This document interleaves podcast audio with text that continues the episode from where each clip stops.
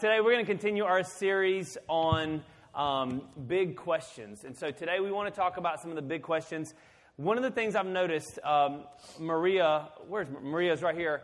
Maria texts me or messages me all the time questions. And she's like, at work, people are always asking me questions. They want to know what I believe about this or what I believe about that, and, and what does the Bible say about this or that. And I just want you to know something today. As a Christian, you're always going to be asked questions.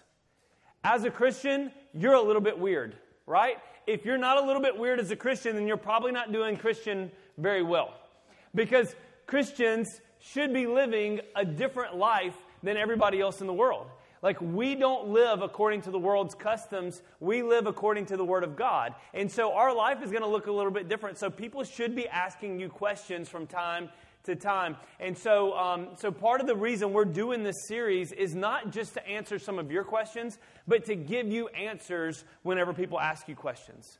The Bible says this it says that the Word of God is bread for the eater and seed for the sower. In other words, every time I get up and I preach, there's going to be some of you that already know what I'm talking about. You already get it. Like you understand the concept. So for you, the message that I preach might just be seed that you can sow into someone else's life. Maybe you understand the concept, but you don't know how to verbalize it. And so my job is to help you verbalize it. For some of you, what I'm giving you is bread for the eater. You're starving. You need something from God's word, and you didn't know it beforehand, so you're looking for the bread because you're the eater. And so those are my two goals for us today. And so before we get started, and we're going to answer some big questions today, before we get started, let me give you three thoughts on questions. Three quick thoughts on, on questions. Number one, questions can be traps. All throughout the New Testament, the Bible says that people would come ask Jesus questions, and it says, but Jesus understood their heart, and he knew that what they were doing is trying to trap him. They were trying to get him to answer a question in such a way that they could um, use that against him. And so you need to understand that sometimes when people ask you questions, it's a trap. Now, they may not be trying to arrest you like they were trying to arrest Jesus, but what they're trying to do is start an argument with you that's not going to be fruitful. So you need to understand right off the bat when people are asking me questions, I need a little bit of discernment to understand is what they're asking me a trap or is what they're asking me sincere? There's a big difference in the two. The other thing is this some questions are best answered in relationship. I was listening to. Um, Francis Chan. We were talking about Francis Chan the other day in the office, and one of the things we were talking about was someone asked Francis Chan a very sensitive question um, in a public forum, like on TV.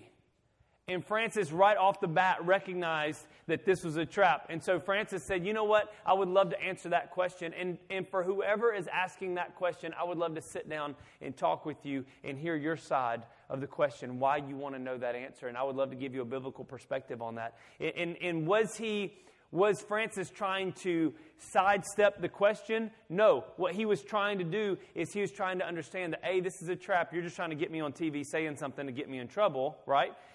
And so here's what I want to do I want to answer that question in person, in relationship.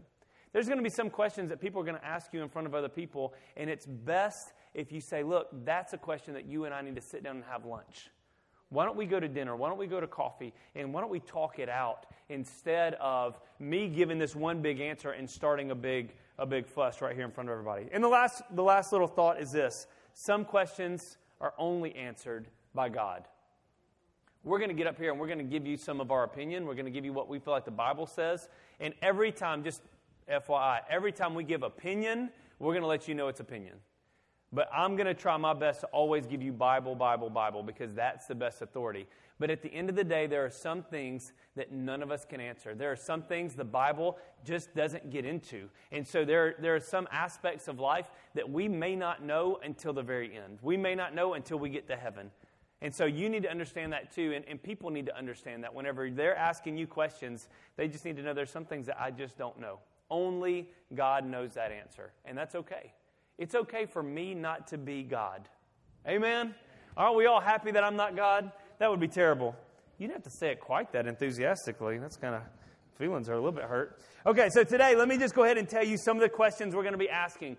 Um, and, and, this is a, a friend of mine. Uh, his name is Brandon Neal. He doesn't go to our church, but he watches online. So, Brandon, if you're watching today, this question is for you. Um, he's a former tattoo artist, And so he said, Gabriel, I want to know about tattoos.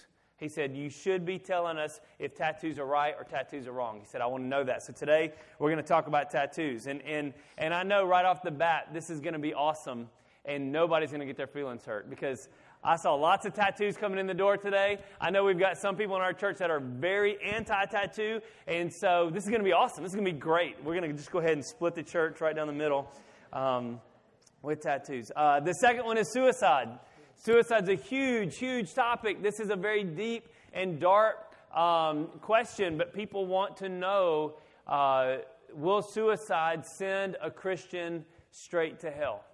Um, that's, that's, a, that's a tough one. We'll get into it. Um, some of these questions um, are a little bit, I, am going to go ahead and tell you, there's some of these questions, the way they were written, maybe a little bit confusing, and so we're going to give you our best answer. One of the questions, though, that we got asked um, is, is was, Water baptism.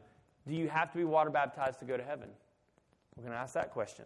Um, someone asked us about communion, but their question was, Communion, what's up with that? So, so I don't know. I don't know what to tell you about that one. I mean, we'll help you. Um, I, we'll give you a little thought on communion today. We'll try to help you out with that. Another one is, uh, is it? How do you know it's okay to have music in church? We've got a lot of people that come from uh, denominational backgrounds where they did not have music in church. And so today we're going to talk about are we in sin because John plays the guitar? John's in sin for a lot of other reasons than that, not the guitar. Um, another question that, uh, that we got, the last two are this How do I know my calling? Like, how do I know my calling? How do I know that I'm called to do something? And if I am called to do something, how do I know what it is? Like, how do you figure that out? Um, and, and we're to let we're to let Bobby hit on that one uh, pretty hard today because you, a lot of a lot of times people think, well, when you're a pastor, you know your call. Your calling is to be a pastor, but but what about my calling if I'm not a pastor or a missionary? What then? What's my calling? And so um, we want to talk about that. And then the last one, the last question we'll ask, and this is where we will dismiss you. Let moms go take their pictures, go get lunch, whatever you're going to do. Um, it's going to be, how do I know if I'm actually saved? I don't know if you've ever asked that question before, um, but I spent a lot of years wondering, am I really saved? You know, am I really saved or did I just grow up knowing this? Am I just saved by osmosis or am I really, really saved? Am I going to heaven when I die? And so that seems to be a, a big one. So if you're ready, we're ready. Are we ready? Ready as we're going to be? Eh, we'll see. All right, let's go ahead and kick it off with tattoos. Who wants to hear about tattoos today? Go ahead and Okay, yes. All right. All the people with tattoos just raised their hands. Everybody else was like, leave us alone. Um, okay, so let's start with Leviticus chapter 19, verse 28. Send them, Send them all to hell. Okay. Um, Leviticus 19, 28. Here's what the Bible says The Bible says, Do not cut your bodies for the dead, and do not mark your skin with tattoos. I am the Lord. All right, so next question. Next, next question. How many of you feel real good about your tattoo right now? Yeah. All right. Um, so the next question was suicide. I'm just kidding. Galatians chapter 5. So here's, here's what I want you to hear. I'm going to read Galatians chapter 5. Okay, so right off the bat, we know, we talked about last week about the law. And we said in the Old Testament, God gave us a law, right? He gave us a law, and what did the law do? The law was a mirror, and the law revealed sin in our life. But one of the things Dad said last week is he said that there are different types of laws. There, there are moral laws, right? Don't commit murder, don't steal. These are laws that you know whether someone tells you or not. These are laws that were around before the law was given to Moses, and they will be around at the very end of time. Moral laws are eternal. There's never a place where we are wanting to murder people. That's never something that feels good in our hearts, right? And, and so you need to understand that. Um, then we talked about there are um, there were ceremonial laws, ceremonial laws having to do with the temple and the tabernacle and how you how you dressed and how you did things. In the ceremonial laws, we know that when Christ came, He fulfilled those laws. How do we know that? A, He said that, right? He said, "I didn't come to abolish the law; I came to fulfill the law." Here's the cool thing about Christ when we look at the ceremonial laws, they point to Jesus.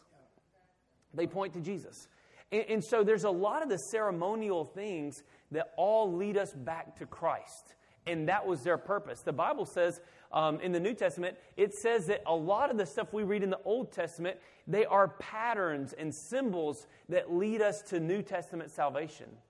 But then there was this other type of law called cultural laws. And the cultural laws are the laws that over time change because there are certain aspects of those cultural laws that were specific for that time and that place. When we're talking about this cutting your bodies for the dead and don't mark your skin with tattoos, we're, going to read a couple of more thoughts on that, but you need to understand we're talking about some cultural laws. There are reasons this is in here. One of the biggest reasons was Baal worship, uh, pagan god worship. And one of the things, and you can look throughout scriptures and you can find um, the priests of Baal or the, or the prophets of Baal, and one of the things they would do to get their God's attention and to worship their God is they would cut themselves. And they felt like if they cut themselves, that their God would listen to them. They would cut their hair in weird ways and shave their beard in weird ways. Why? Because they, this was part of their practice. They also gave their children over to be prostitutes for worship of Baal. So, whenever you just throw the word tattoo out there as a blanket statement for all time, you also need to understand that there were other aspects of these cultural laws that God was saying, hey, I got to have you separate. So, here's the thing about cultural laws do we throw away cultural laws? Absolutely not. Here's what we look at cultural laws we look at the heart and the principle behind the cultural law. Maybe the cultural law doesn't fit us today, but the heart still does. Maybe the idea of I can't trim my beard for this pagan God doesn't fit me today because I like to trim my beard. But here's the cool thing what is the cultural law? What is the heart behind it? The heart behind it was I don't want you being just like everybody else. And as a Christian, do we want to be just like everybody else? Absolutely not. We want to serve Christ. So here's a couple of quick thoughts Galatians 5. Um, uh, listen, I, Paul, tell you this. This is verses 2 and 4. Uh, if you're counting on circumcision to make you, we talked about circumcision last week for about a minute, and Bobby and I got grossed out. So today I'm going to talk about circumcision. If you're counting on circumcision to make you right with God, then Christ will be of no benefit to you. Listen to what Paul's saying. Paul's saying, if you're counting on the old law to get you to Jesus, then, then to get you right with God, then you got a problem. I'll say it again. If you're trying to find favor with God by being circumcised, you must obey every regulation in the whole law of Moses. For if you're trying to make yourself right with God by keeping the law, you have been cut off from Christ. You have fallen away from God's grace. In other words, if you want to depend on the law, if you want to depend on one thing, if you're depending on the fact that I don't have a tattoo and I don't like tattoos to get you into heaven, then you need to depend on every single aspect of the law. Okay, Gabriel, what are the other aspects? Leviticus 19:27. Do not trim, the, trim off the hair of your temples or trim your beards. And Josh is okay. He's good. He's good. His temple's got some hair. He's got a big old long beard. But Josh is the only one. The rest of us are all hell bound. Right? So, so here's the thing Kerry is, is rocking this goatee today. The sides of his face have been trimmed. Kerry, I'm sorry, buddy. I'm glad you don't have a tattoo, but you're still going to hell unless you grow that beard out. Leviticus 21 5. The priest must not shave their heads. Yikes. I just broke that one this morning. I'm in huge trouble. Or trim the beards or cut their bodies. So, so here's what I need you to understand there are some aspects of these cultural laws that we don't still walk in today. Yeah, but Gabriel, that just means you're changing them. No, the Bible says that Paul, on his missionary journey, took a vow to God, and guess what he did to show he took a vow to God? Shaved his head. Shaved that head. So what happened? What happened was there were cultural laws that said, hey, these are some, some ways that people worship these demons, and I don't want you doing those things because I don't want people thinking you're worshiping those demons.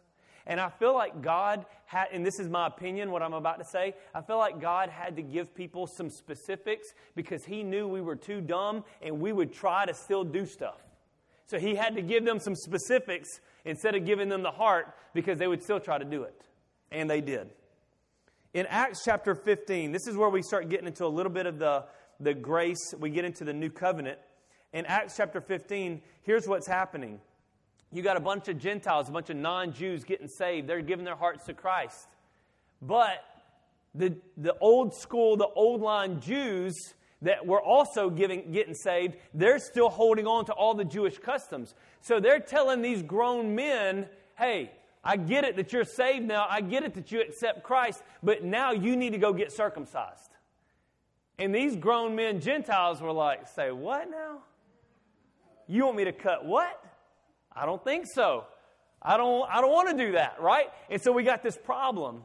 And so the Jews, the Jewish Christians, are mad at the Gentile Christians, and they're not really saved because they're not circumcised. So they had to have a meeting. I'd be like, yeah, we need to have a meeting. Let's talk about this. So in verse 28, they finally, the, the church finally comes up with, with a thought. And they said, For it seemed good to the Holy Spirit and to us to lay no greater burden on you than these few requirements. You must abstain from eating food offered to idols from consuming blood or the meat of strangled animals, and from sexual immorality. If you do this, you will do well. Farewell. In other words, they said, Look, guys, we're not going to put on you all of the weight of the law. Can we just focus on some of the essentials? Can we focus on the essentials? Let's, let's do these few things. I'm going to end with this little thing, and then I'm going to let these guys talk about the other stuff. Romans chapter 14 verses 3, 12, and 13, and then we'll hit number 19. Paul is again talking to these, these believers that are having the problems with the law. And here's what he says For those who feel free to eat anything must not look down on those who don't. And those who don't eat certain foods must not condemn those who do, for God has accepted them. Yes, each of us will give a personal account to God, so let's stop condemning each other. Decide instead to live in such a way that you will not cause another believer to stumble and fall. Verse 22 You may believe there's nothing wrong with what you're doing, but keep it between yourself and God.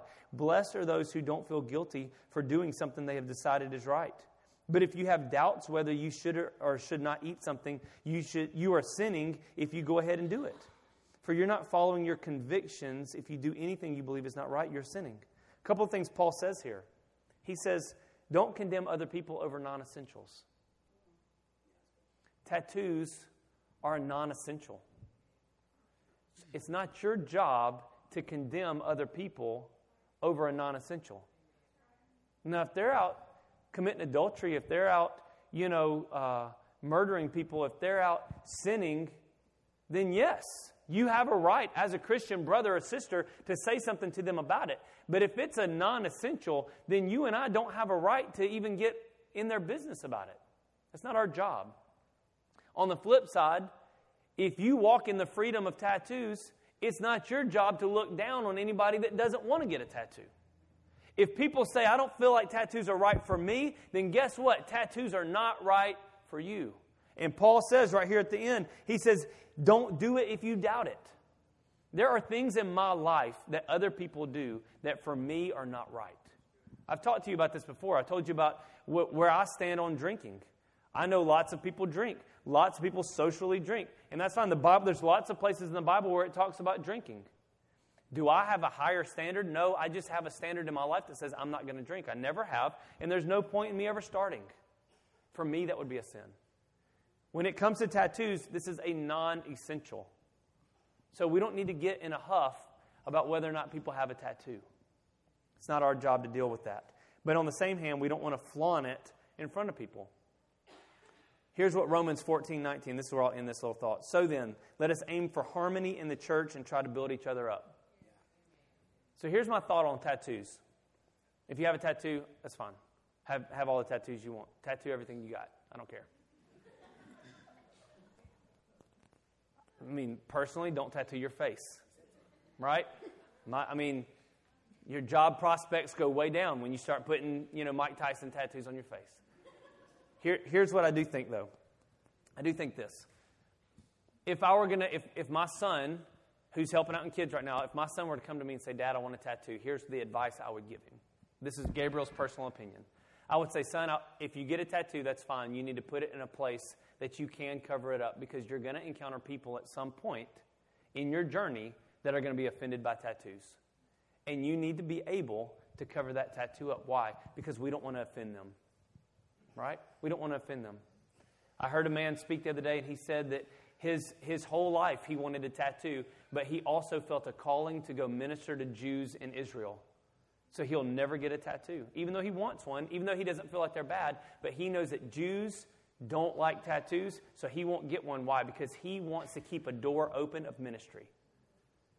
So if you want a tattoo, get a tattoo, but make sure you understand why you're getting that tattoo. Here's the other thing the Bible does say if we're taking the heart, if we're taking the heart behind the culture, the Bible does say don't get tattoos for the dead, don't get tattoos for other gods. So I would consider very strongly what my tattoo is for. What does it mean to me? There are, there are thoughts that the early Christians and I don't have documented proof, but there are thoughts that the early Christians did tattoo themselves for Christ. They did have tattoos to, to show each other that they were Christians. But I feel like if I'm getting a tattoo of some demon on my back, is that really something that God is honored by?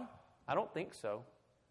And, and even getting tattoos when it comes to honoring the dead. And, and I'm fine with that. I'm, that to me is, is not a big issue. I know people have had children or parents that die and they, they get a tattoo of the name on their chest or on their arm or whatever the case is.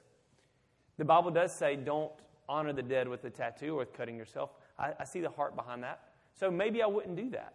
But I don't see a problem, and that, again, that's my opinion. I don't see a problem if you're getting a tattoo that honors the Lord. I had a friend one time, every day at work, he was a mechanic he had to wear a, a short sleeve shirt, and um, it was his uniform. And so he got a tattoo of the face of Jesus. Now, you and I both know nobody knows what the face of Jesus looks like. So he got the face of some rando on his, on his arm, right? And, um, but it, he got it to where strategically where it just barely poked out the bottom of his sleeve. And you couldn't really tell what it was. And he said every time people would say, What is that tattoo? And he said, I could roll up my sleeve and I'd say, This is Jesus. I serve him. I'm a Christian. I love the Lord. Let me tell you about him. I get it, man. That's fine with me. It doesn't bother me. Okay? Does that kind of answer a few questions about tattoos? Maybe. Bobby, you feel better now? Yeah, I was going to say, as the tattooed member of this panel, um, I mean, I, I, do. I have a tattoo. My tattoo is uh, our anniversary day. And uh, so it's just to honor our marriage and my wife. And we did that for that reason. I waited till I was a whole lot of years old. Uh, and, and, it makes me feel better, too, that Gabriel shaved his head this morning. I have a tattoo, so you're the only one getting uh, pass. No, you trim that beard. That yeah. beard's going to send him to hell. but I will say this: the only the only thing I thought about while that was keep in mind, and I'll, and I'll hit this theme throughout today because I think this is powerful. But we accept cultural laws all the time. Uh, when you go to a foreign country, you go to some countries and countries greet with a kiss. We don't do that here, especially men. Um, and we're all thankful for that. Like if I rolled up the gym and I greeted Andrew with a kiss, it would be super weird. Um, and Andrew wouldn't let me come back to the gym. Let's just call it. Let's do that. Um, it, it just it, it, would be if we started doing that. So, but if you roll into a different country, they do that. It's a cultural thing. Uh, we went to Guatemala. These guys have spent a lot of time in Guatemala. We had host homes cook us dinner, and one of the things we were told is eat everything on your plate, no matter what it is. Don't ask questions. Finish it because the odds are that family A is not eating anything because they're trying to feed you, and they'll only eat what's left over. So if they put it in front of you, get it down because that's honoring them. That's a cultural thing. We don't deal with that in the States. We don't eat the same foods and whatnot. What did we do? We rolled right up in their house and we ate it. Our food was delicious, thankfully, but we ate it and didn't check up. I only point that out is, but I want you guys to grasp this. We grab cultural laws all the time. Mm-hmm. We just disassociate ourselves from it spiritually. And I don't know why we do that in our life. We want to have this spiritual side of us that we don't get things, but we do it all the time in the physical you know, we accept cultural laws. I'm going to get kissed on the cheek when I roll into Italy or something like that. I don't know if that's Italy or not, but wherever it is, we're using Italy for today. Europe, they all yeah, Europe, they, they do the kissing thing. But in America, I'm not. We accept that, but we but we don't elsewhere. So I just want to drive that theme home and get us to start thinking a little bit more of that as we look at the Bible and we get really honed in on these little cultural things. Yeah, that's good. Um, question number two: Suicide. Does a believer still go to heaven? Um, yikes. This is one of those that honestly only God can answer. Only God can answer that question. Um, I know you want me to say, some people want me to say that every suicide sends you straight to hell, but then there's some of you that have had suicides in your family, and you absolutely don't want me to say that. And at the end of the day, I'm not God. I've never seen the afterlife, and so I don't know. Um, I will tell you this in the Bible, there are a handful, only a handful of places where people committed suicide. Um, most of the time, um, it was not for good reasons. So the Bible says Saul was um, trying to escape an embarrassing death, committed suicide. Not a great reason to kill yourself, but that's what he did. Um, Ahithophel realized that he was, um, he was a part of a rebellion, and the king, the guy that was rebelling against the king, wasn't listening to his advice anymore. So the Bible says he went and killed himself. Not a good reason. Samson, Samson had a good reason. The Bible says Samson died while simultaneously killing the enemy. So Samson pulled down a building on top of himself, killed everybody in the building, and killed himself. And so there is a place there where, where that, if you want to consider that suicide, I don't see that any different than, than um, what we call a suicide mission in the military. You, you run into a run into a place to try to save your friends, you die in the process, or you know you you jump on a grenade, you know you're going to die, but you're doing it to save everybody else or to whatever. I don't I don't see that as being a, a big issue. Um, the Bible says Zimri knew that he was going to die. He knew that his city was taken, and so um, before the enemy got to him, he burned his house down around him. And then Judas was influenced by Satan and full of grief and full of shame, and Judas killed himself. So these are the handful of times we even have anybody um, committing suicide in the Bible. None of them um, outside of Samson are good, uh, good things. And so uh, I would say, personally, I'll let Dad kind of speak to this a little bit. Um, the reason the reason there's not a lot for us to say on this because um, there's a lot to take in. There are a lot of other reasons. If it's demonic, if it's sin, yeah, I get that. Um, but as a Christian, you know, we should not be we should not be killing ourselves because we're afraid of something. We should not be killing ourselves uh, because we're unsure about our future. I had a friend of mine that I went to church with uh, we did financial peace together, the Dave Ramsey thing. And we're all getting out of debt and we're all loving it and it's all great. And for him, it was the first time in his life he had really looked at his debt and realized that he didn't think he could get out of it. And so he went home and killed himself. And that way his wife got insurance money and got her out of debt. To me, that's not godly. That's just absolutely not godly. What to me, his situation, he wasn't trusting God, right? Where was his faith? The Bible says without faith, it's impossible to please God. I don't want to meet God in a place of zero faith. Um, and so, so those are some areas, but I understand mental health and disease um, come into account for this. We can't speak to that. But I do want to say this we don't ever want to make an excuse for suicide. And uh, I, I'm going to tell you right now don't do it. Like, if anybody in here or anybody watching online, if you're considering this as an option, um, it is not, absolutely not an option. There are people that love you, that want to help you. Uh, you can call the church. You can call suicide prevention hotlines. Um, you, you need to talk to somebody. You need to get help. At the end of the day, um, don't make a permanent decision based on temporary problems. Right? Right? Did you want to say something about that? Uh, you about cover everything on there. I, I, think one of the, the things for me personally as a pastor, uh, I've preached uh, three funerals of people that committed suicide and, and two funerals of people that were murdered. And there, there's a heartbreak in there that when you're trying to share concerning a person that's killed themselves, you don't have a positive limb to stand on. Uh, especially when you have children and teenagers in that service and you've got someone that has killed themselves. Maybe they did it because of selfishness, because they saw themselves and their problems and they didn't think about the family. Or maybe it was pride. They thought about the family and said, I'm going to do it because of them. And, and I'm not wanting to hurt your feelings with that, but the idea is there are reasons why people kill themselves. And, and one of the services that I had to do was the man that shot his wife shot his mother-in-law. Might have been a reason for that. I don't know, but shot his. No, I'm teasing. I'm teasing. Cannot tease about Sh- that. Shot his, shot his wife, shot his mother-in-law, and then killed himself. Yeah. And I get preaching the mother and the mother-in-law because they were in our church, but this guy's family wanted me to come and preach his funeral, who had murdered two people and killed himself.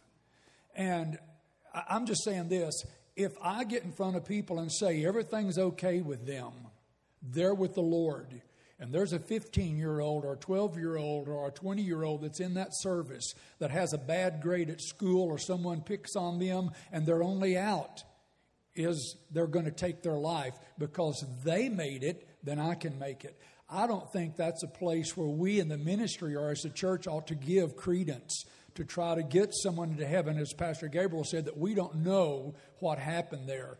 I do know that Mark 3 28 and 29 says the unpardonable sin is blaspheming the Holy Ghost. We know that's unpardonable. When it comes to suicide, if it's mental health, there may be some other issues, issues there that we don't clearly see, that God is going to be the judge of that. But to free, freely give credence to it's okay, I think is a very thin ice for the church. One of the verses I'll read, and then these guys can do something else with it if they want to. This is 2 Corinthians 7.10. Listen closely to this. For the kind of sorrow God wants us to experience leads us away from sin and results in salvation. There's no regret for that kind of sorrow, but worldly sorrow, which lacks repentance, results in spiritual death. So there is a place where sorrow can take you without repentance that could be a spiritual death. I just wouldn't want to go there. I want to make sure that my heart is right with God. And if I have sorrow, that it would be something that would drive me toward God and not away from Him. And He is our hope at the end of the day. If you've got a bad family right now, you've got bad issues, you've got tough times, and you're saying the only way out is just going to be to take my life, I'm going to say right now, you put your hope in God. You put your hope in God. And if you're a believer, remember the Bible clearly says you are a temple of the Holy Spirit. You don't belong to yourself, you belong to Him. So for you to do something to that body, you might want to think twice about it. Yeah. Um, we're going to do water baptism next, and, and then communion. Um, for the sake of time, we may cut communion. The, the only reason is if you go to our uh, Gateway community page, Dad every Wednesday does a teaching um, during the day. You can go back and watch. You can watch it live, or you can watch it um, later on communion. And takes communion, so you can take communion in your home or, or whatever. But that's every Wednesday. If you're saying, "Hey, I'm not on the community page," um, you have to like our Facebook page first. Apparently, that's how Facebook works.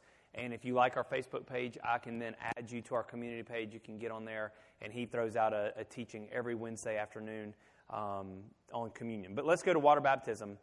Uh, I'll let you guys answer. I've talked a lot. Tell me about water baptism. Do I have to get baptized to go to heaven? One of the things that Pastor Gabriel said at the beginning is, is that we don't want to be argumentative.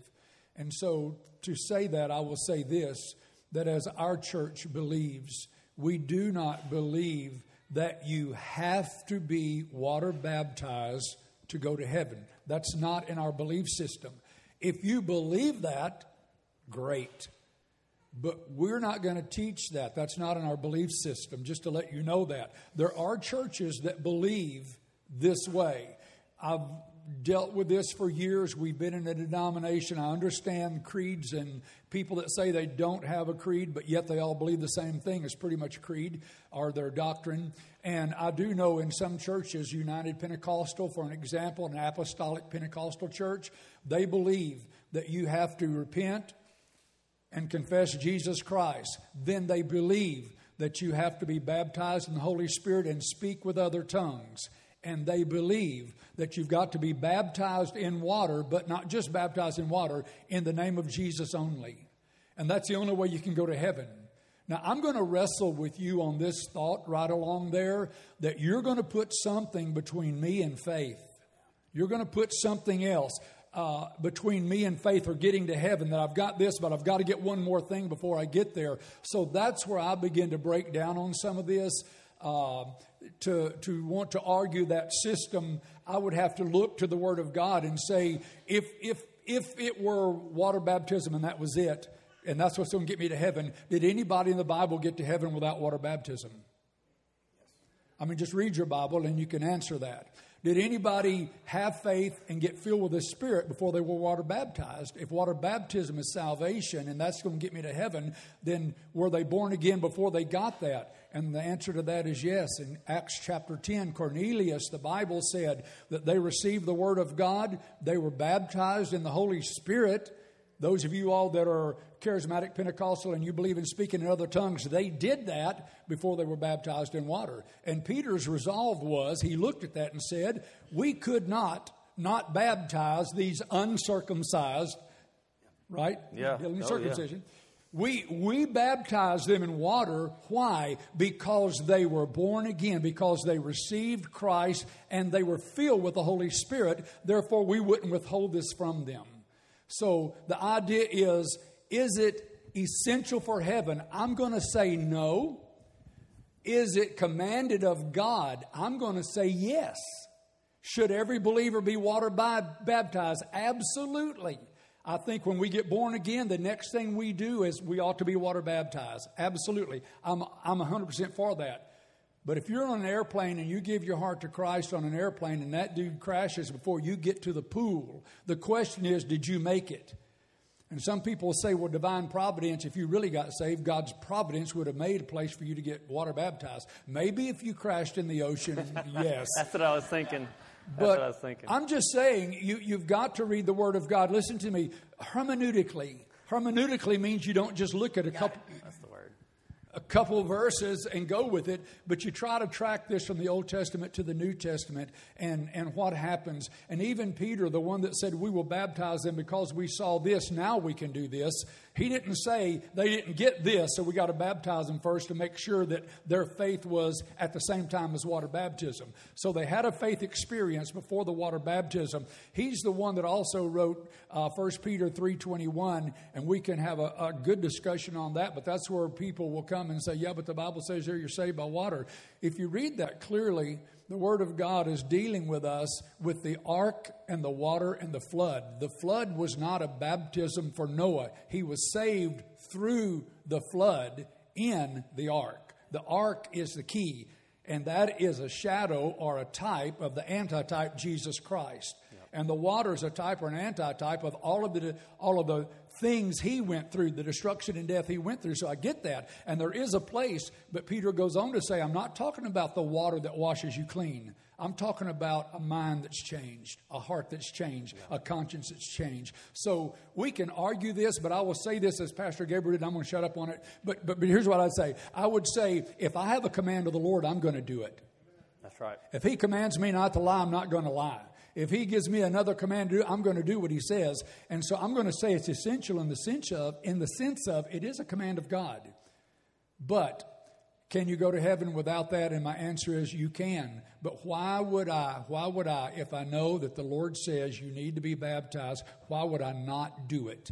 And one other scripture in Mark 16, it says, Those that believe and are baptized will be saved, and those that do not believe will not be saved. They will be condemned. The key was on the salvation belief, not on the water baptism. Yeah. Um, I actually My preached. I actually preached one time about water baptism. One of the things I said was the thief on the cross doesn't count because uh, because that was before Christ died. That was before the new covenant. And then the other day, Dad and I were talking about this, and he goes, "Yeah, but who died first, the thief or Jesus?" And I was like, "Jesus did." He's like, "Okay, then." He was already in the new covenant. I was like, "Dang it, man, mess me up." So even the preacher gets it wrong, and so that's good to know. All right, communion again. Check out his stuff um, online. Uh, one big essential is do it. Do communion. That's good for you. Um, number five, music in church. Is it right or is it wrong? How do we know? Yikes. Are we all in sin right now? It's a good question. We might be.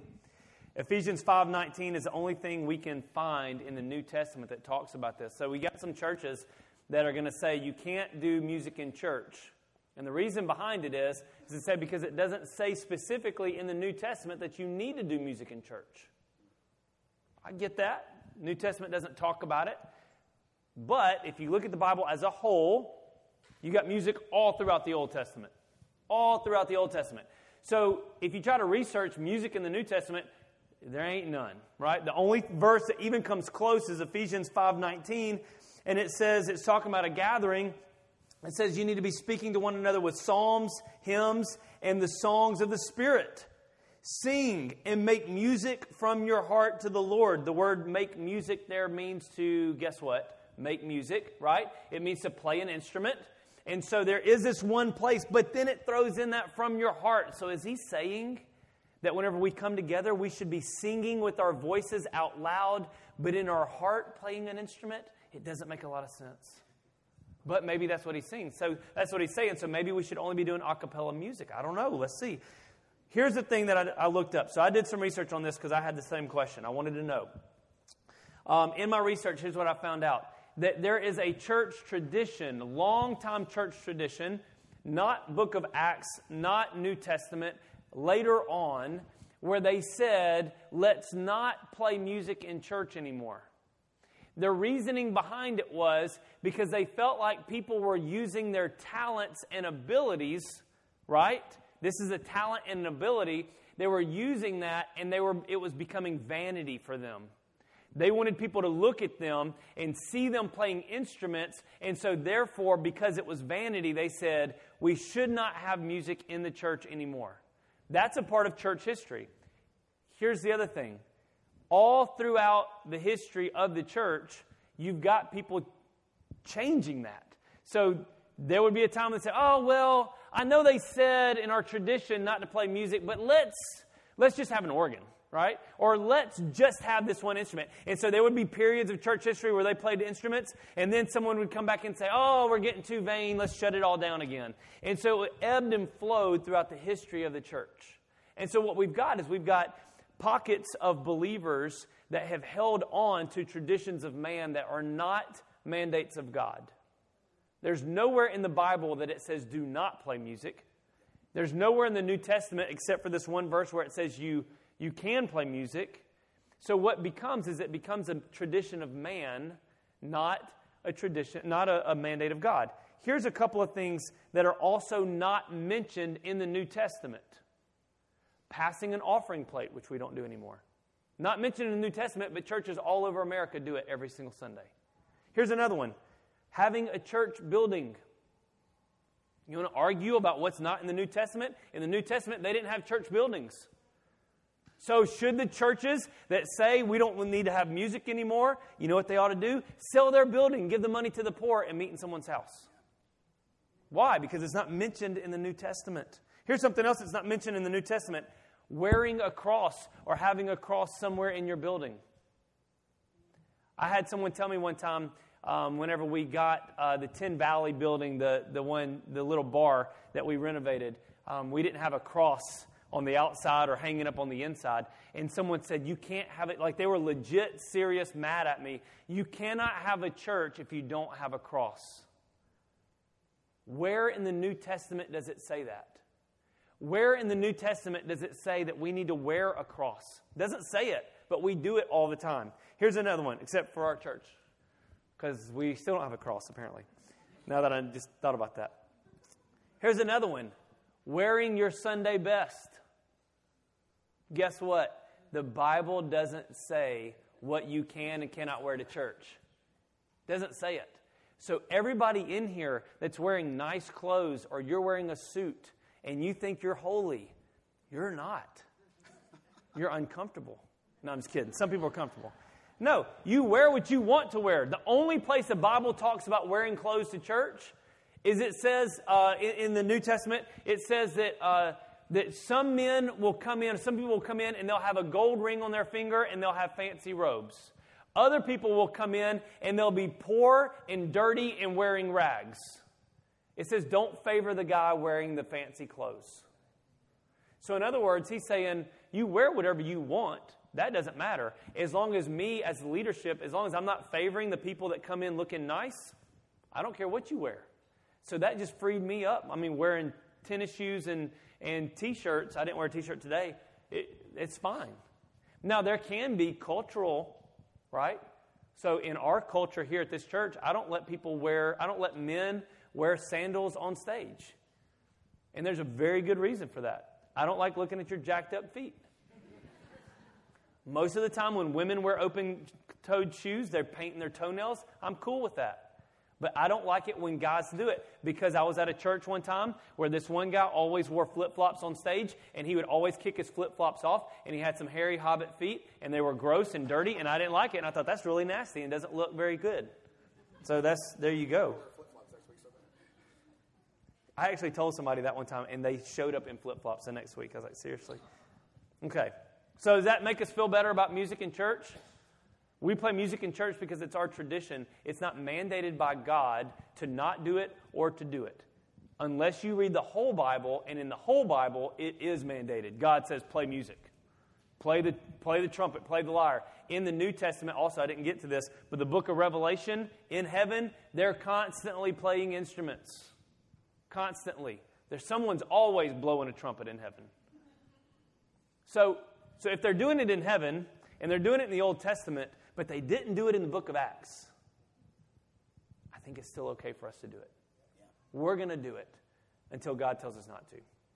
Since, since I was condemned last week of being old and being here when Moses You weren't was. condemned, you just Well, are old. Well, It is. Summer said that I will do two workouts to your one. Just thought so. But, but the thing I wanted to say was a, a good thought for us while we're teaching this is uh, St. Augustine said this, it wasn't mine. He said, The Old Testament is the New Testament contained, and the New Testament is the Old Testament explained. The Old Testament is the New Testament contained. Abraham was in the Old Testament. He's the father of our faith, and, and he gets drawn in in Book of Romans to the New Testament. And it was on his faith. His faith was accounted as righteousness in the Old Testament, and he was brought through. The lamb that was slain was an Old Testament type of Jesus giving his life. I'm just saying, that's why we want to use Old and New Testament and pull these together. No, and- I'm, a, I'm, I'm definitely the dumbest guy on the stage, so I'm kind of a simpleton when it comes to this. But if the Bible, yeah, I, I'm also the tattooed one, right? Uh, but if the Bible says, that, and, and God says, I am the Alpha and the Omega, the beginning and the end, you know, so the God of the Old Testament is the same God of the New Testament, right? He's all the way through. So he's the same God. Nothing changed. Like, like it's not like God woke up and went, change plans. Yeah, I'm going to be a different guy right now. He's the same God. He, since the beginning of creation all the way today, the beginning and the end, that is the Word of God. Two of the seven words that they use in the Old Testament for worship, for praise, one's tila, one's zamar, literally mean to make music and to sing.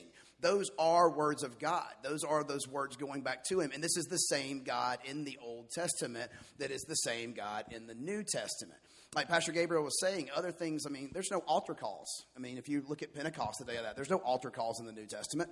We do it all the time on Sunday mornings. Are we now a bad church? At Pentecost, it's like Peter said, All right, any of you guys that want to get saved, raise your hand. It didn't happen like that. Peter just preached, people got saved. So there's a lot of things that aren't there. Culture changes, things adjust, things go from there. You know, our clothes, Pastor Gabriel mentioned that. We wear different clothes than they wore in the New Testament. Do we need to go back to the ro- robes and sandals and nasty, dirty feet thing? You know, I mean, is that if that's the case? So I think there's a point of again, I- I'll play the dumb card because it is for me, and I'm a simpleton. So let's let's strip this back and look at it with common sense too. If God is the same yesterday, today, and forever, and He's the God of the Old and the New Testament, then how can He not want what He desired in the Old Testament? He can't change. God can't change. He's God. That, that, that makes him not God if he changes himself. You see what I'm saying? So it has to be that way. So I just, uh, Well, and, and you're about to answer the next one, but let me also remind you what we said about not condemning over non essentials. If a church doesn't want to have music, I don't care. Like, it's fine with me. You want to sing a cappella? That's a lot harder. You don't have music to cover up your bad voice, right? Like you got to you got to know you're you got to be able to sing. I'm all for it, but don't condemn other people because they do have music, or or whatever your case is. Bobby, tell us how we know our calling. well, I think, and I'm going to come at this from two different ways. Um, you know, one, we know we know the Great Commission. Uh, we know what it says. We know what it is. Um, go therefore, I'll use the King James. Go ye therefore, and make disciples among all nations, baptizing them in the name of the Father and the Son and the Holy Spirit. Like, and, and I'm not trying to give a very simple answer, but I want to go somewhere with this. But that is our calling. That is, that is the calling of every believer to make disciples among all nations, to reach out, to be a verbal and actionable living example of Christ, and to reach other people in what we say and what we do. So let's set that aside for just a minute. And I heard this uh, by another pastor, and it, and it freed me up so much. And, and go with me on this. But a lot of times, uh, people in ministry, doing small groups, whatever it is, you get asked questions about, like marriage, for instance. Should I marry this person? Do you think, Bobby, it's God's will for me to marry this person? So let, let's play this example real quick and say it's not, and you do get married anyway. So if it's not God's will and you made the wrong decision, you picked the wrong person, now you two are just eternally damned. Um, you can't be saved. You married the wrong person. You are out of the will of God. And that also means that the person that you were supposed to marry and the person that she was supposed to marry are now also, they're just hosed. They're going to hell too because you married the wrong person, so you screwed up their life, so now they have to marry the wrong person and they are out of the will of God. Which means the person that the person that they married that they were supposed to marry now has to marry the wrong person. And by your one wrong decision, you have now cataclysmically killed the whole earth. You have just absolutely messed everybody up. Everybody's hosed because you operated outside the will and the calling of God for your life and made a wrong decision. Why do we think we have that much power? Right. Why do we think we have that much power? So I wanted to bring that out when we talk about our calling. Well, what is our calling? Well, you know, it, it, does it mean, again, some of us are called to full time ministry and, and, and, and, to do exactly what Pastor Mike, Pastor Gabriel do. I, I am not in full time ministry. I work at a, a financial technology company selling software you know, I, you know, some of the most spiritual conversations I've ever had. I was telling Pastor Gabriel and Pastor Mike earlier. My brother and I went to Talladega, sat in a skybox of all things, and he asked me about dinosaurs, going back to last week's question in the middle of it. We did not watch one lap of that entire race. I walked outside while he went outside to smoke and drink the entire time. And we had one of the most deep theological, biblical discussions I've ever had in my entire life at Talladega. Again, this wasn't, this wasn't, I wasn't operating in my calling, and I'm doing that with air quotes. It wasn't in my job at that moment. It wasn't anything like that. I was literally just operating in life. So, what is our calling? Our calling is to make disciples among all nations. What I want to encourage you with today is sometimes we just get in the way of overthinking it. Take a breath, chill out. Can you make a decision and have God go, What am I going to do now? Are you that powerful? Can you go, you know what? I'm going to I'm gonna leave the, the business world and I'm going to go and I'm going to open a, a flower shop. Is God going to look at you and go, Well, I'm done now? You are now outside of your calling. No. No, he's not. He's not going to do that because you can still operate in your calling, which is to make disciples among all nations everywhere. In fact, I can operate a lot differently than Pastor Mike and Pastor Gabriel can. Yep. I'm dealing in the secular world at all times, dealing with different people and this, that, and the other. People are going to share things and talk to me differently than they are to these two, just because I don't have the word t- the title pastor in front of me. I've heard several pastors before talk about getting on a plane and they won't tell the people next to them that they're a pastor because that way the person will talk to them. You know, they sit down and they say, them I'm a pastor, and all of a sudden they're like, "How you doing?" And they don't say any word. So when we talk about our calling, I think we need to take a breath sometimes, and I think we're really bad sometimes as Christians if we get in our own way of overthinking, overanalyzing, and, and, and it's almost like we have this perfection thing that we're striving for. And what we're actually doing is we're putting ourselves in a position of control and authority above what God is doing. And we have to realize that sometimes God's will is just to take a step mm-hmm. just to move. Why don't we, instead of thinking, what is this calling, what is this calling, what is this calling, what can I do in the morning where I'm at today? What, what is his calling in the morning at my job today? When Andrew walks into the gym, when I get on the phone for sales, when you walk into the church, what is his calling for me today? Who can I reach? How can I pray for these people? What can I do there? And I think that's the bigger picture when we get in it because the Bible is very simple make disciples, reach out to people, and go from there. Yeah, I, I think that's it. I mean, do your calling. Your calling is to reach the lost. Where you do it is up to you and God, right? Where you do it is up to you and God.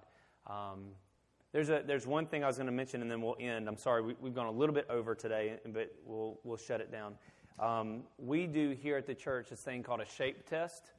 It's, it's nothing special, it's just what we use to help people but um, you can go, I think it's freeshapetest.com. Like you can go there and do it on your own. And it takes into account like your spiritual gifts, your heart, your, um, your abilities, your personality, and your experience. And it just kind of throws all that stuff together and helps you kind of see what am I good at? Like, what are the areas where God can use me? Because I believe God wants to use you where you are, right? He wants to use what you already have, and He wants to multiply it and use it to bless other people. Um, oh, go ahead. Just, no, just one other thought on that too. We we do this as well too, and I've heard this said a million times. We talk about mental health, and we talk about physical health, and we talk about spiritual health. And for some odd reason, we divide the aspects into our life as if we're three different people. Um, you know, I've got to focus physically, and I got to get healthy there. Well, the reality is, if I get healthy physically, it's going to help me mentally and spiritually if I get healthy mentally, it'll help me be better physically. I'm one human. There is not three parts to Bobby Childs. I ain't that complicated you know, I am one human. And oftentimes we split those things off and we split those out and we look at our life and how we approach it in different ways like that. So we forget to look at, like, well, what am I good at? I can I can build stuff. By the way, I cannot. I am not. My wife has legitimately actually told me, "I wish you were more crafty." like I barely hold on to a man card, but I, am not that guy. But hey, you know what? I am. I am a talker. I am good at what I can do. I can talk with anybody. I'll talk you under the sun. It's it's a curse and a gift. So sales is a naturally great place for me to go. So why not use the natural gift that God gave me mentally and physically? and use that spiritually because they're connected. There's not three sides of me. That's right. And just operate in that. That's right. Hey, I can talk. Let's sell stuff and talk about Jesus while we do. That's good. And go from there. Um, that's good. Let's end today. Uh, let's end today with how do I know if I'm saved? So the other night, I'm I'm sitting at home, and um, I, I get a phone call from this guy. He doesn't go to our church, and he's a young guy, probably 19, 20 years old. And he says, Gabriel, I've got a problem. I said, What's your problem? He says, I don't know if I'm saved. And I was like, Okay, well, let's talk about it. You know, I was like, Do you, do you go to church? Like, do you understand salvation? Do you understand the gospel? He's like, Yeah, yeah, yeah. I go to church. I, I understand all that. I've, I've always gone to church. I, I serve God. And, but how do I know if I'm actually saved? And, um, and, you know, that was one of those things that kind of bothered me because I, I feel like there's sometimes in the South, especially, everybody thinks they're saved, right? We're all born again. Why? Because we all go to church every Sunday, and, and automatically, by osmosis, we become saved. And so I started really thinking about this question and, and pondering it. And so I want to I want to just give you a couple of thoughts, and this is where we're going to shut down the message today. Um, 1 John chapter 5 verse 13 it says I've written this to you who believe in the name of the son of God so that you may know you have eternal life. John says this John says, I don't want you to question whether or not you're saved. I want you to know that you're saved. I don't want you to go to your deathbed wondering what's about to happen. I want you to know what's about to happen. I want you to be confirmed in your spirit, in your heart, that you're a Christian. So I was studying and I came across three questions, and I want to ask you today. If you're, if you're wondering, and maybe you're watching online and you're wondering, Am I saved? So here's three questions I want to ask you that you can ask yourself even. Number one, are you believing the gospel? Are you believing the gospel? Being born again isn't about my feelings, it's about my faith. I'm married to a, a beautiful woman, and I love her very much. But when, when the alarm goes off at 5 a.m., my first initial thought is not, oh, I feel so in love today right? My first initial thought is hit the snooze. Like, what are you doing? Why is it going off? What's the noise? It's not always a feeling that we have. Sometimes it's a faith that we need. Now notice I put in there are we believing because the Bible says in John 3:16 that he who is believing, right? It's an ongoing process. It's not a one time when I was 12, I prayed a prayer, raised a hand, shook the preacher's hand. It's every single day. Am I faithful to the gospel? Am I faithful to Jesus Christ? Am I believing every day that He died and rose again and He's coming back for me? Am I faithful every day? Am I believing that He washes me and cleanses me every time I repent, every time I turn towards Him? Is it an ongoing process? Am I believing the gospel? John 5 24 says this Very truly I say to you, whoever hears my word and believes him who sent me has eternal life and will not be judged, but has crossed over from death to life. Belief is the key, faith is the key. That's the key. Are you believing in the gospel today for you?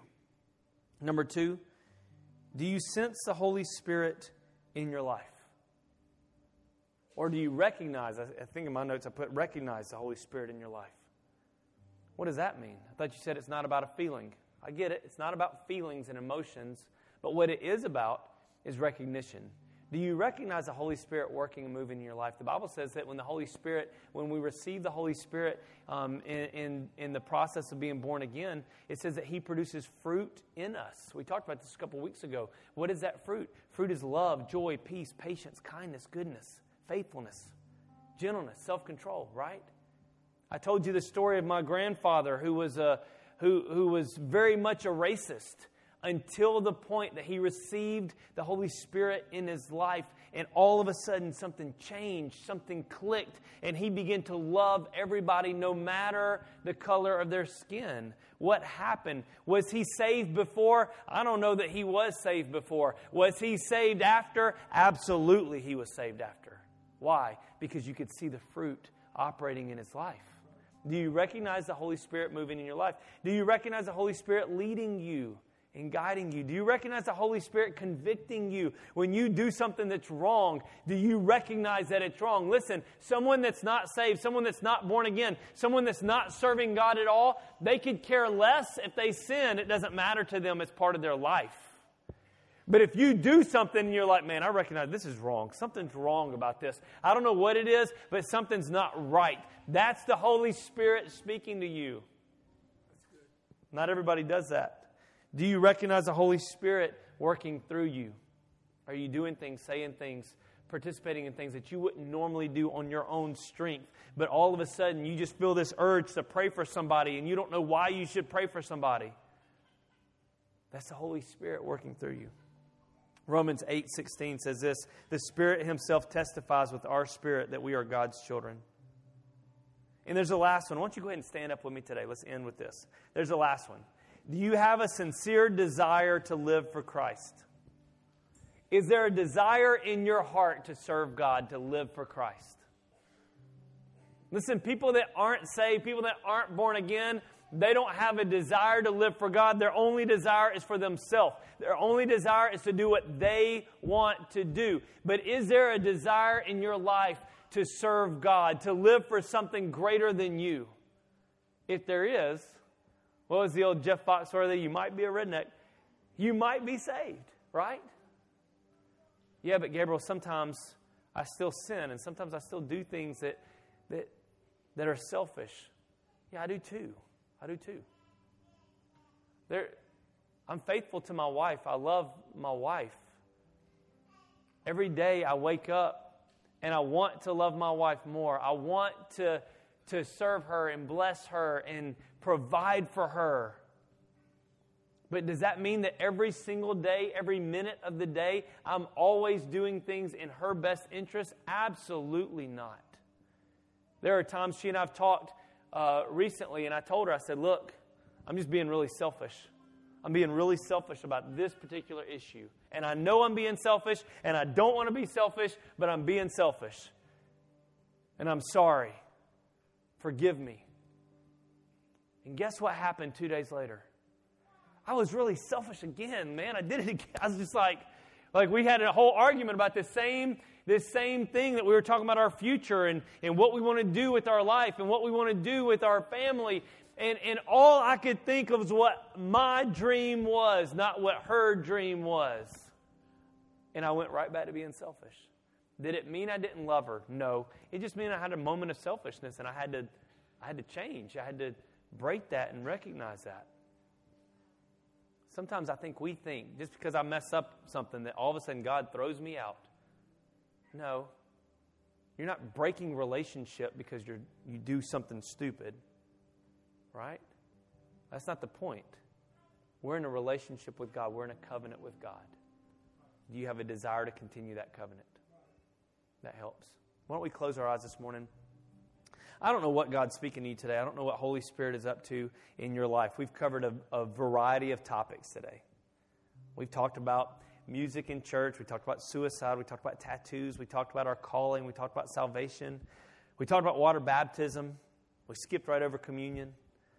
We talked about a lot of stuff today, but here's what I want to know What is the Holy Spirit saying to you today? What are the areas He's speaking to you about today?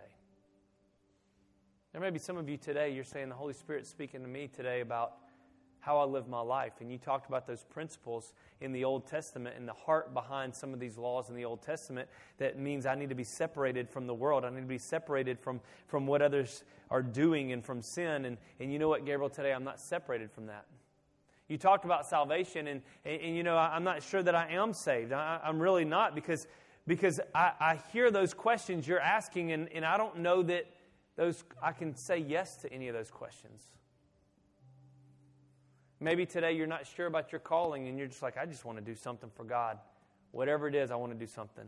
I want to make an impact. Whatever God's speaking to you today, I want to pray for you and pray with you. And listen, any Sunday, any Sunday after church, if you need prayer, come find me. Come find me. And we'll start setting up our prayer team again and have those guys out. But for now, come find me and I'll help you. I'll pray with you. But, but today, I want to pray with everybody in this room. With your heads bowed and your eyes closed, nobody looking around, we're, we're having a little private moment here if you're saying, Gabriel, I need you to pray for me, there's something God's speaking to me, and you're not even telling me what it is, but there's something God's speaking to me today. The Holy Spirit has spoken to my heart today. There's a, an area of conviction, an area of change that He's speaking to my heart. It may be salvation, it may be something to do with, with water baptism, it may be something to do with, with, with separation. I don't know what it is that He's speaking to you today, but you say, Gabriel, God's speaking something to me today, and I just want to pray. Just slip your hand up. You can put it back down, but I just need to see. Yeah, yeah, yeah. Awesome. Awesome. God, right now, I just pray for everybody in this room. I pray for those that are that are that are sitting in this place and they may not be serving you today, but they come to church, God, and they, they have a desire to serve you, but maybe they're not serving you.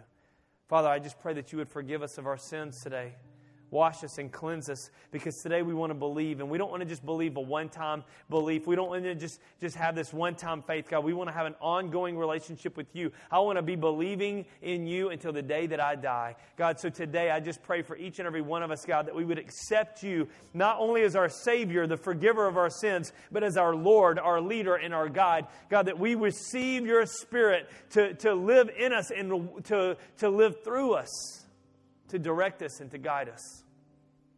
God, I pray for people's calling today, that their calling would be sure, God, that they would, they would see that their calling is to reach the world. They would see that their calling is, is to reach the lost, to make disciples of all nations. And so, God, I pray that you would use each and every one of us wherever you've placed us, whatever mission field we're in. God, I pray that you would open up those doors and help us to recognize them and allow your spirit to move through us, God.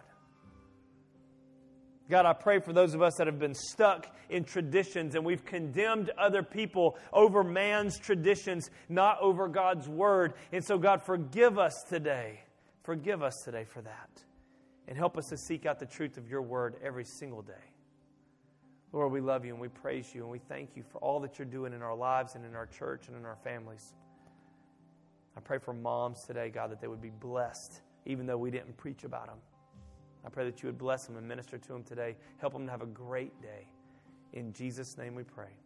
Amen.